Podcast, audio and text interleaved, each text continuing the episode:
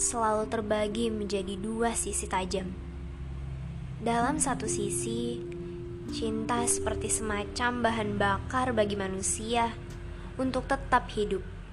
Di sisi lain, cinta juga bisa membinasakan, membuat yang kuat menjadi lemah, yang pintar menjadi bodoh. Bila tidak dicerna secara utuh, kita bisa jatuh. Cinta punya satu fase yang ketika kita merasakannya, seakan dunia isinya hanya tentang sesak yang beranak pinak. Yang ketika kita merasakannya, seakan waktu terasa sempit. Kita seakan terhimpit. Yang selepas itu rasanya tak ada lagi harapan. Mungkin karena pada fase ini semesta menunjukkan pahitnya sebuah kepastian. Di samping itu, semesta membiarkan kita hancur sendirian. Tapi, di samping hancur yang tidak lagi terukur, semesta mengajarkan satu makna yang tidak sederhana untuk ditutur. Dengan patah hati, semesta kembali mengajarkan kepada hati.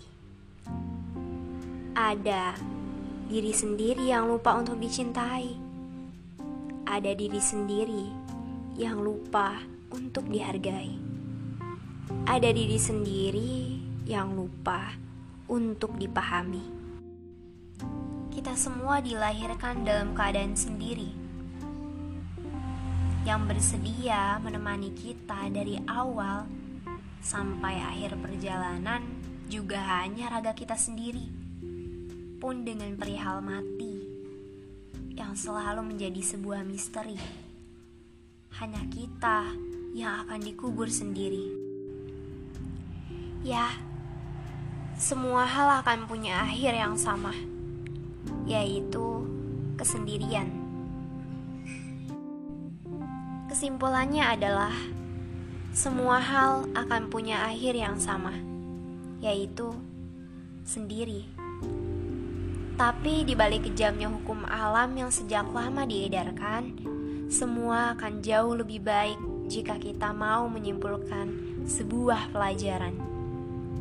Jika semua hal selalu berawal dengan sendiri dan berakhir dengan sendiri juga, mengapa harus terlalu mencemaskan seseorang yang justru tidak mau menemani sebentar kita dalam sepi? kalau kamu dapat menyimpulkan hal itu sebagai sebuah ketulusan, mengapa harus dengan melukai diri sendiri yang jauh lebih setia menemani dengan sebuah keegoisan? Jika dengan melukai diri, kamu katakan sebagai bentuk pengorbanan, apa artinya semua itu? jika pada akhirnya pun kita akan berakhir dengan sebuah kesendirian. Peduli itu boleh, memberikan kasih sayang itu boleh, mencintai orang lain itu juga sangat boleh.